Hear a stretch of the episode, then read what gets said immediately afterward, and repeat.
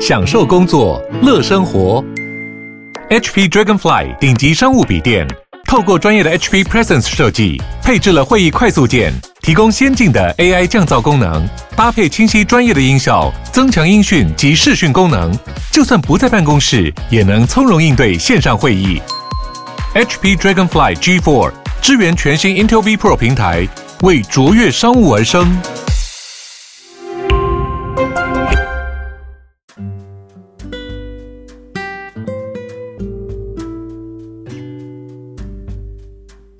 嗨，大家好，我是莫尔，欢迎收听蘑菇斯达克。你知道市场不好的时候，其实网上会传出很多奇形怪状的资讯，像之前市况不太好的时候，就传出一堆人要睡公园啊、海景第一排啊这种资讯。然后等到市况真的很差的时候，你会看到什么乞丐超人啊、机器品超人啊，这两个是同一个东西，就是说什么便利商店啊，或是全联超商啊，他们有什么机器品的时间整理出来。那我自己会觉得没有乞丐超人啊。我记得便利商店的时候也会想买机器品。如果说我想买东西它有机器品的话，甚至是说如果走进便利商店的话，那我可能会优先挑选机器品有没有想吃的东西，会比较便宜啦。就是网络上有很多可能市况不好关系，开始流传到这些，有些人会说他赔钱赔到开始到便利商店狂找机器品来吃。那个新闻是讲了五间超商，就全家、Seven、莱尔富、OK 跟全联嘛，其中除了 Seven 它有两段机器品的时间以外，其他的超商基本上就是有一段时间。那里面其实各家超商是有重叠的时间，就是八点到十点半之间是每家超商都会有机器品的时间。那如果说你是被股票扫出去的，或者你真的想当机器品超人的话，这时间区是基本上所有东西都会有的。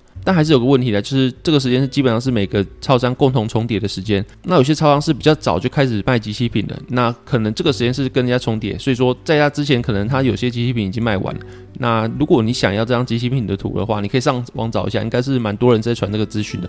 那如果你真的没有的话，你真的很想要这个图的话，那你可以私信我没关系，我也可以给你。那另外就像我讲的嘛，就是最近很多人被扫出去。那最奇妙不是你看到那些 PPT 上面的毕业文，因为那些东西基本上你会常常看到，就算是之前二零二零、二零二一市况很好的时候，还是有人会毕业，不外乎就大杠杆之类的。但二零二二这个市况是基本上你持有小杠杆，或者甚至你没有持有杠杆，你压错标的，或者是你持有的部位让你觉得亏损很痛苦的话，你都有可能被扫出去。像是纳斯达克跌了快三十趴嘛，那如果你持有小杠杆的话，大概就是五十趴起跳的跌幅，或是你压的是成长股的话，像 UPST 啊、PLT 啊这些都跌了差不多五十趴以上，然后甚至八十五趴之类的。所以在这个情况下，就算你持有的部位没有使用杠杆，然后你自认没有用很大很大很高风险的方式，但你只要压错标的，或是你的心脏。可能没办法面对那么多亏损的话，你还是会觉得很痛苦，还是会有人因为这样去做出场，或者是开始问大家说，我该不该卖掉我的部位？那当然，网络上很多很多这样的文章出现嘛。可是实际上，你身边真的有人，当然也不是说完全实际上，就是群里有个朋友，可能真的因为这次压错边的关系，那他其实我觉得他是个很认真的人，就是他也会看产业报告，跟大家分享他的资讯。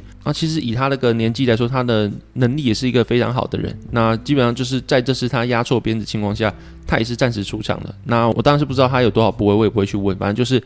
会觉得这个情况发生在自己身边的人，就是经常有在聊天的人身上，是蛮奇特的一件事情啊。而且当这个人他给你印象是蛮好，也是个蛮认真的人，相较于他年纪的他的实力是真的还蛮不错的。可是就可能是因为大杠杆，然后没办法撑到他看对的方向，然后真的出场的时候，你可能会觉得很惋惜，好像上一堂什么社会实验课啊，然后人生百态的课程一样，你真的又再一次看到了很多很多股票市场里面出现的奇形怪状啊，出现了很多很多经历。那还是奉劝啊，就是在这个情况下，就算你看到昨天反弹好了，你还是不太知道说这边是不是短期的底部，这波是不是只是一个反弹波，礼拜一会不会续涨，你也不太知道。那就是尽量降杠杆，甚至无杠杆，因为就算你只有持有小杠杆的话，它的压力还是会比你无杠杆还要大很多。然后在有杠杆情况下，你会不会做错其他什么比较奇怪的决定？那就像我讲的嘛，投资最怕的不是赔钱，是你真的吃到龟苓膏。我之前有分享一个文章，就是一个计程车司机啊，去分享他过去产赔的经验。那基本上那里面核心概念就是，如果说你要赚十万块的话，其实你本金大是很容易的。如果你要用一千万赚十万块，只需要涨一趴而已。可是基本上你每年的股市报酬就有八趴。可是如果你要用一万块赚十万块的话，其实很难，你要翻十倍才行。所以说，一个十万块对于本金一千万跟对于一万的来说是差距非常大的。所以在这个情况下，我想讲就是，你的本金够大的话，或是你的本金其实已经不是损失了之后你可以打工去弥补的话，你要去用本金去做杠杆操作的话。那这个承受风险其实比那些只有一万块、十万块的人，他如果放大杠杆去进行操作，那就算赔了，他顶多就是在打工了两三年或是两三个月就可以补回来。但是如果你本金很大去做杠杆操作的话，如果你赔的话，那可能是这辈子是没有办法翻身的。所以说你的本金如果够大，或是已经到达年薪的级别，然后你真的没办法去承受这个压力的话，那尽量就是少开杠杆，因为它的损失是你没办法跟人家去比拟，人家是可以打工弥补，你是没办法的，你可能会因为这样就直接去出场。所以说你真的杠杆的话要慎用，那就是如果你真的杠杆做蛮大的话，真的要建议你要搭配停损，但可能要多多跟很多人学习。那因为真的钱这件事情还是。一个非常现实的事情，它真的是你辛苦赚来的钱，然后真的是要钱才能生活，要钱才能够人生目标、人生梦想。所以说，你真的要非常认真对待你的手上每一分钱，就它是盈利赚来的，它还是钱，它还是跟你过去努力赚来的一个小时一百六啊，或者一个月两三万、三五万啊的钱一样，它是有实质购买力的。所以说，你要去认真看待你的钱，在对待你每一笔操作的时候，都要非常审慎的评估，因为你每个操作都有可能影响你未来的人生走势，尤其在当你本金慢慢变大的情况下，然后在你累积财富的过程中。这件事情就是非常重要的，而且可以观察到，其实你从身边的很多人啊，或者是报章杂志去讲说，大家基本上都把这波如果未来要反弹啊，定义成反弹波。所以说，在这个反弹波的情况下，如果说弹上去的话，大家的第一个目标就是把资金收回来。那所以说，你看到目前上面有很多条均线，那这些均线的话，其实压力都非常的大。很多很多散户或者投资人会想要在这个均线上去等待的，他到了均线之后要把他的本金收回来或做调节。所以说，你说这个反弹波能够涨到哪里，其实我基本上不太确定。至少我觉得啦，大家应该都有这种感觉吧，就是你跟朋友聊天都会说，干早知道在什么时候去减码。那我也听到很多人讲，这次如果真的弹上去后，真的要在上面把部位减下来，然后等到下次下跌再去接。所以这个情况下，其实你会怀疑啦，就是真的会有像自己讲那么美好吗？所以真的涨上去砍掉之后，你真的还能够接回来吗？还是说真的会涨到一个够高的高度，让你心甘情愿去做调节？就是不太确定。但对我自己来说啦，我的长线观念是还是一样，就是这波下跌是对于你长线投资来说是一个很好的买点。如果你说你长期投资的话，就不需要管那些，那你就是尽量的持续购买。反正你在三五年之后回来看，现在都是一个非常低的好买点。当然说二零二三年的时候会预期有另外一波衰退，那可能到那时候再说。但基本上这个情况下来说的话，我觉得这是一个蛮好的买点。那如果说你是长线投资人的话，就不用管我刚刚讲什么上面的卖压很重啊，然后是不是反弹波这件事情，就是持续购买，我觉得就够了。那这些话可能就是给了一些想做短期操作来说，你可能要真的去观察一下市场情绪，因为。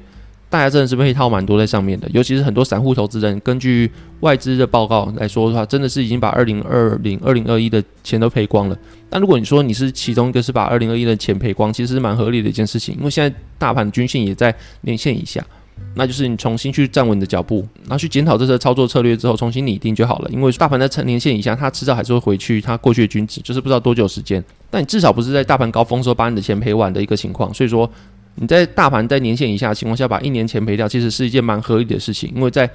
均线解读上，这个就代表说，大部分人会在年线以下的时候把过去一年的钱赔完。所以不需要太自责或者太担心，赚你赔超过一年的钱好了，反正就是现在的大盘在一年线以下也是个很好的买点，就是把握机会重新开始。那懊悔这种情绪可以等到后续再去慢慢的消化。那现在确实你可以把它定义为是一个很好的买点，去配置你的资产或者去好好的购入股票。我觉得这样还是合理的，就是你不需要去因为那些过去的懊悔的情绪去拖垮你的操作，或是让你去错失这个时间点，就是先把握当下。然后后续的事情可以后续再讨论。那接下来聊市场话题的话，上个礼拜我讲了，就是上个礼拜它其实是一个股债双杀的情况，就钱流回美国之后，它没有去买风险资产，然后导致说你看到股票啊或债券都被大量抛售。那这个情况下，我们可以它视为是一个恐慌性的卖压。那就是市场陷入恐慌之中。然后你看到这个礼拜的时候，其实债券它的价格已经止稳了，它已经没有再被疯狂抛售了。然后指数虽然说还在跌，但是这个跌法已经跟上个礼拜的跌法其实不太一样。就是你可以看到上个礼拜它跌的法其实是一个，尤其到这个礼拜的一开始礼拜一、礼拜二的时候，其实它是跌在一个大型全值股的补跌，像是 Apple 啊，或是 Tesla。他们最近相对于大盘其实还蛮抗跌的，可是最近也开始补跌，然后也是跌势蛮凶，因为他们的全指股，他们的比重蛮大的关系，所以导致这个礼拜的指数它的跌法其实是蛮惨烈的。就是你去细看里面的话，它跌的其实就是全指股，然后小型股的话，其实反而有止稳的现象。其实，在礼拜四就有了，然后礼拜五更明显，就是小型股其实有些触底反弹的情况。那你当然不知道它是触底反弹，还是觉得它这个跌升做调节而已啦。然后是不是空头还没结束，不太确定。但是你可以看到之前跌很惨的 Palantir 或是 Netflix，他们都有一个还不错的反弹。那相较于这些大型全值股，他们可能还在下跌趋势的话，那这些小型成长股其实有一些支撑的。就是你看到指数还在跌，但它的成分其实跟过去是不太一样的。那你可以把它当成一个市场情绪的转折。那就我们刚刚讲了，最近很多很多偏炮行情嘛，导致大家都不太确定阶段性底部在哪里。大家可能会觉得说，缩表的那一天就是阶段性底部到，当然当天是真的有个反弹，那后续杀了跟踪，直接把那些反弹全部杀掉之后，再往下关补好几点。然后后续在五月十一号 CPI 要公布的当天，其实盘前股票也是大涨，但是在公布 CPI 之后呢，三大指数直接跳水，那又是个偏抛行情，所以这是礼拜五的时候反弹，其实大家都还在观望。但如果你该买的话，其实这几天其实基本上你就会把你的部位买的差不多。虽然说大家都在吹什么纳斯达克会下看到一万点啊，然后台股会下看到一万四、一万三啊，但是空头时候，大家都会喊到比空头还要极端情况啊，那就是你应该会在这个段时间把你的部位买到几乎快满的情况下，那后续就算它有没有反弹或往下的话，只要你没有杠杆情况下，你应该都是可以乐观去看待这件事情的。那最近如果看台股的话，你会发现台股它其实比美股还要抗跌非常多。然后当然有一部分原因是因为台股的本益比本来就比较低，然后再有它的实质获利还有殖利率保护的情况下，其实台股比美股抗跌其实是有一个合理的解释的。那目前台股情况就是还在杀金融，然后半导体已经开始止稳了。那就跟我刚刚在美股讲那些，有些族群会率先弱底，有些族群是比较晚弱底的情况有点像。在过去可能二零一八、二零一一的经验来说话，台股都是半导体会先下跌，然后后续金融还会上涨一段时间之后，金融开始下跌，然后半导体开始弱底之后，半导体止稳，然后可能还没反弹，但金融会晚半导体去做弱底。所以说，你看现在半导体可能开始止稳啊，甚至有些小幅的上涨。你当然不确定它是不是真的是一个大底部，但这个情况下，你可以看到它真的是整个大盘是往弱底的情况去做迈进，所以说你当然可以把它视为是一个比较乐观的信号。然后另外就是金融的部分，你现在看它下杀的很严重，但它其实杀到时间应该是二零二一年的价位，可是半导体已经很多杀二零二零年的价位，或是把基本上是把 Q E 的涨幅快要跌完了。所以说在这个情况下，你看到金融现在跌升，想去做购买的话，其实要去考虑一下，就是。你也不太确定金融底部是不是到了，然后在这个情况下，你其实会觉得半导体跌得更深，然后半导体可能在后续几个月或者短期几年的情况下，它可能涨幅啊动能会比金融要好一些。那这个情况下，如果你要抄金融的话，你真的要做好功课。然后当然有很多人是会用它的折利率配发跟目前价位去做比较，然后去预估它未来在出席的情况下它的价位会到哪里。那这也是一种方法，就是你自己去使用你自己觉得合适的方法去操作，其实其实就好了。那如果最近赔钱的话，其实也不用去归咎于是你的策略有问题啦，或怎么样，就是大家都在赔钱，然后好的策略在奇怪情况下也会赔钱，像是老虎基金呢，过去有非常长久的时间都是可以打败大盘，然后基金的绩效非常好，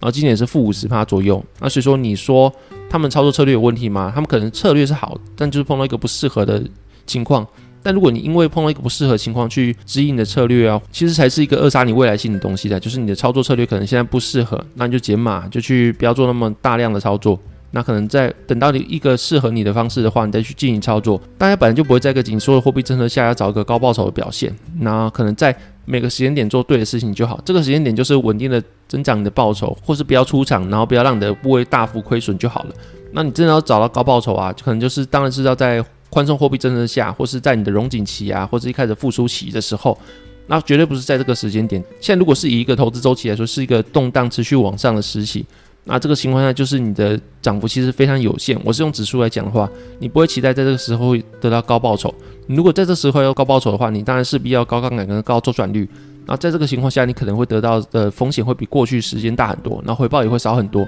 反正就是个吃力不讨好的时间呐。如果你真的是在这段时间没有赚到钱，然后你的交易策略是不太适合这个时间的话，那就是先撑过这个时间再做吧。拿什么高报酬这些事情，可以后续等到真的宽松货币政策来的时候再考虑。然后可能最近股票市场不好，然后大家开始有些在讨论说，早知道二零二一年的时候就把他的股票市场钱赎回去，去买房地产就好了。然后当然很多很多的网络文章也开始教说，你要怎么去做二房东，或者你要怎么用房地产我去稳定获利，不外乎就是你跟大房东租了房子之后啊，再去改装格局，那后续再把这些改装格局之后的房子去租给别人，去赚取你给大房东的房租，跟你跟其他房客收的房租之间的差异的利润。或是有很多人会真的因为这个时间点的股票难做，想说那我不如把钱直接投到房地产就好了，那也不想要在股票市场操作。那当然是假设后面台湾市场真的只剩一码或一码半的情况下的话，确实我会觉得啊，就是这个利息对于一些手上持有房子数量其实没有多到会被称为打房对象的人来说的话，其实你后续升一码半，其实对你的每个月摊还的本金来说，其实应该是多个几千块而已，其实应该还好。那如果你真的要买房子的话，我是觉得股票市场它不会永远那么难做的。但是如果你真的要去买房子的话，现在台湾当然是发生很多问题，像是少子化啊，然后房价所得比偏高啊之类。所以说，如果你真的要买房子的话，其实像我前几集讲日本情况，虽然说用日本看台湾不太准，因为两边的情况是有差异，但是你可以把它当做借鉴，因为日本确实也碰到少子化、人口老化之类的问题。然后台湾的人口老化、少子化未来也会持续发生，目前是在新生儿看到。一个非常严重的数字，那这个数字的话，就是死亡率会比你的出生率还要高很多。那这个情况目前是发生在新生儿情况下，所以后续可以预期，就是这个时间点会慢慢的推到他们这些新生儿成年之后啊，然后开始投入劳动力市场之后，目前我们这一代人可能会渐渐往中老年人去前进。那所以说现在的情况其实它还没开始现实发生在社会，它是会递延的。然后在几十年后，真正的少子化跟人口老化所带来的冲击，才会真正的冲击到台湾社会，还有房地产的领域。那这个情况下，如果你真的会看到这些危险，但你又是必须要买房子的话，其实用日本做借鉴的话，就是他们当初的泡沫化之后，他们全国平均的房地产价格下降六成，所以他们可能你买一千万的房子，后续只剩四百万的价值。可是还是有分的，就是你城乡的。崩跌的数值是不太一样。如果说你有刚需，就是你在城市里面的房子的话，可能大家上班需要、通勤需要或者学区啊之类，他们可能是没有那么大的崩跌，甚至你看到后续还是慢慢的缓涨的。可能在乡下的房地产，它可能是真的到很惨地步，就是你放在那边都没有人要的情况，所以说。如果你后续真要买房子的话，就是真的要买有刚需的房子，它可能在后续的升息情况或者打房情况来说的话，虽然说它比较贵，但它下跌数值或者它的价格的保护力是有的。所以相较之下，如果去买一些没有刚需，像是比较乡镇的房子，然后人口又不多的话，其实就是比较偏一个，除非你自住，那就偏一个比较投资的取向。那这个情况下，它价格波动非常大，再加上最近政府你看到第五波打房已经开始。那开始在讨论下一次升息了，所以说现在目前乡镇的房价会不会还停留在这边？其实可以打个问号。更何况你要说上涨的话，其实比较少动力啊。那如果后续少子化那些事情在几十年后递延上的话，会不会造成目前的乡镇房子会大打折扣？其实大家说不定。所以就像我讲的一样，就是如果你真要买房子的话，而且还保有你稍微有点投资的心态的话，那真的是买有刚需的房子会比较是一个好选择。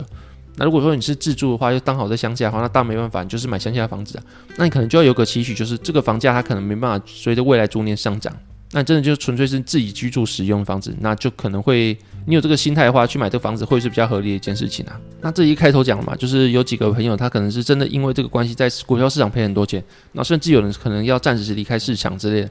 那就这个情况下，还是要跟大家呼吁，就是尽量降杠杆，然后希望大家都可以走过这个困难。那我也希望可以陪大家度过这个难关。那这期节目大概到这边，谢谢大家收听，拜拜。